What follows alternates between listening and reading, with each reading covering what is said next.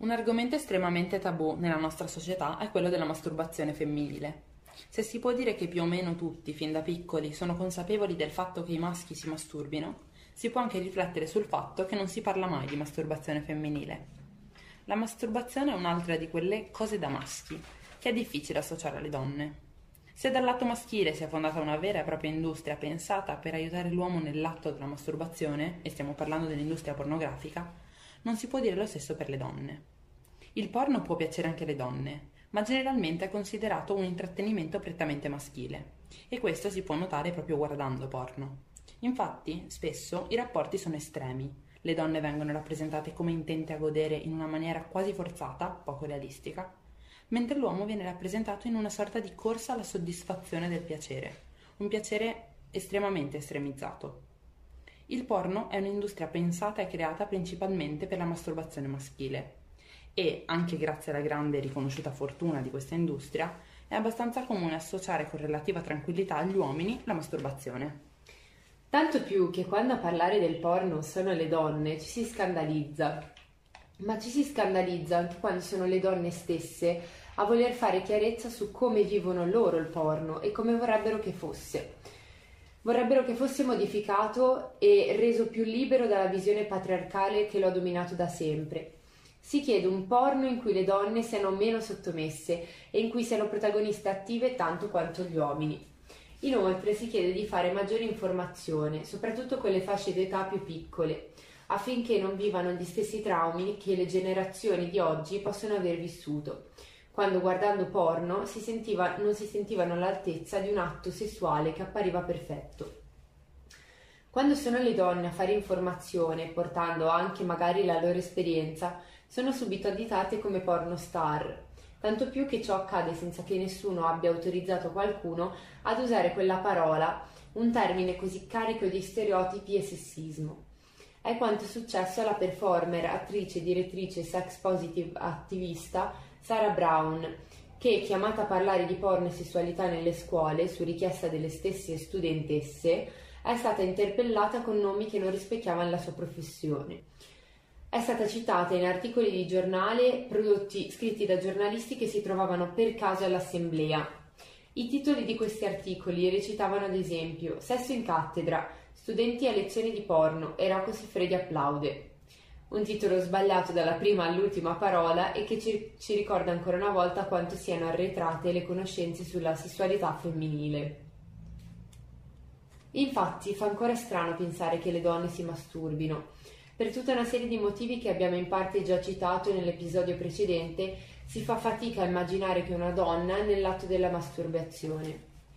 È più facile pensare ad una donna che si masturba di fronte a un uomo per dare a lui il piacere di guardarla, piuttosto che pensare ad una donna che si masturba nella tranquillità della sua sfera privata per dare piacere a se stessa.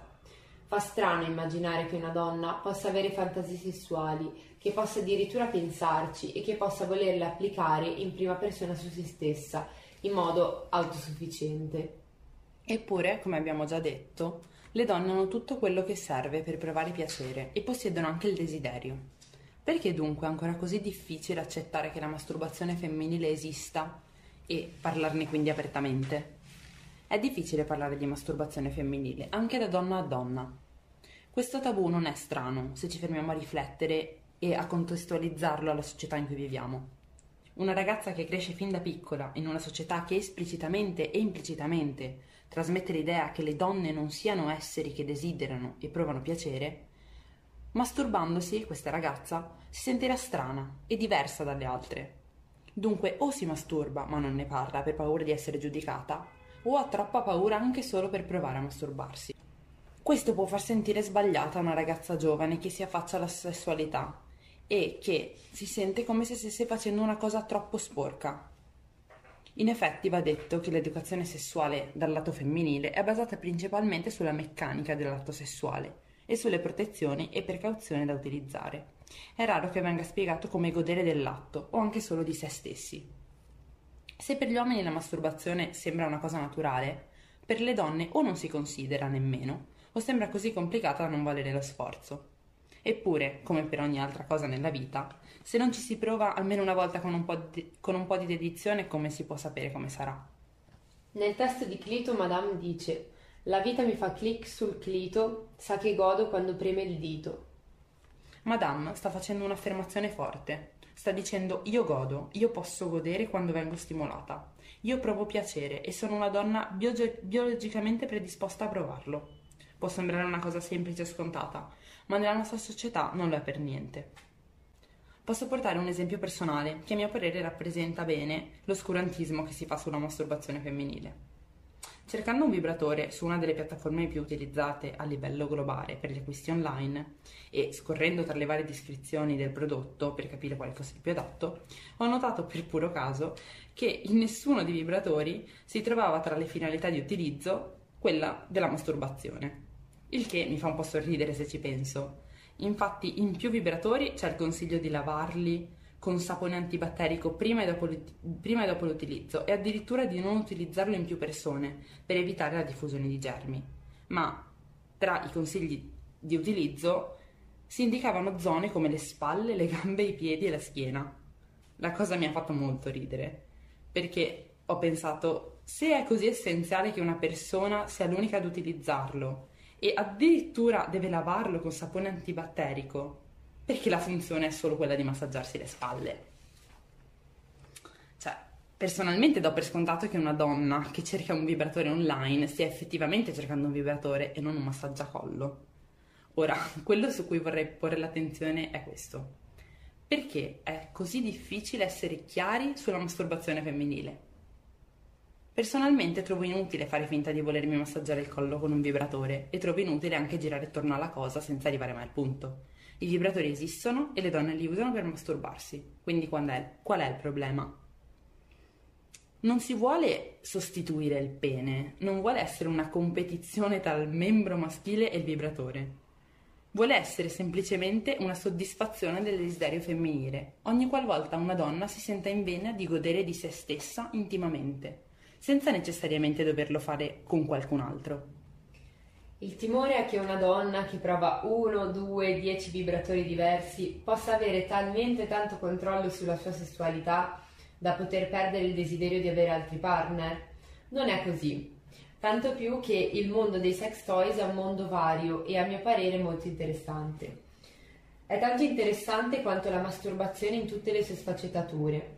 Serve a tutti, uomini e donne, e permette di scoprire il proprio corpo e serve tanto quanto la terapia psicologica o lo sport. Conoscere in primi, primis te stesso permetterà di rapportarti in modo più sicuro e confident con il tuo o la tua partner, oltre al fatto che ti farà anche sentire più in pace e connesso con te stesso. Allora perché non creare un, un dialogo aperto tutti insieme? Tanto più che con eh, l'avanzare dei social sono nate nuove pagine di promozione dei sex toys per tutti e di sensibilizzazione sulla sessualità, io personalmente spe- eh, seguo specialmente su Instagram la pagina My Secret Case. Sono pagine che trattano il piacere di tutti sullo stesso piano e spesso fanno sondaggi e domande al pubblico stesso per capire le percezioni della gente. Il loro maggiore contributo però è cercare di rompere i tabù e promuovere una sessualità più libera da gabbie mentali e comprensiva. Tanto più che grazie a questa pagina, che fa anche parecchi sconti per rendere i loro sex toys più accessibili a tutti, io e il mio amico abbiamo fatto un acquisto insieme. Ora i passi da fare sono ancora molti e andranno compiuti uno alla volta. Resta ancora da fare tanta informazione nelle scuole, insegnando la sessualità in parallelo con le questioni di genere e da un punto di vista più maturo e inclusivo. Anche rompere i tabù tanto forti nelle generazioni precedenti resta importante. Questo perché servirebbe a dare a loro ulteriori strumenti di comprensione.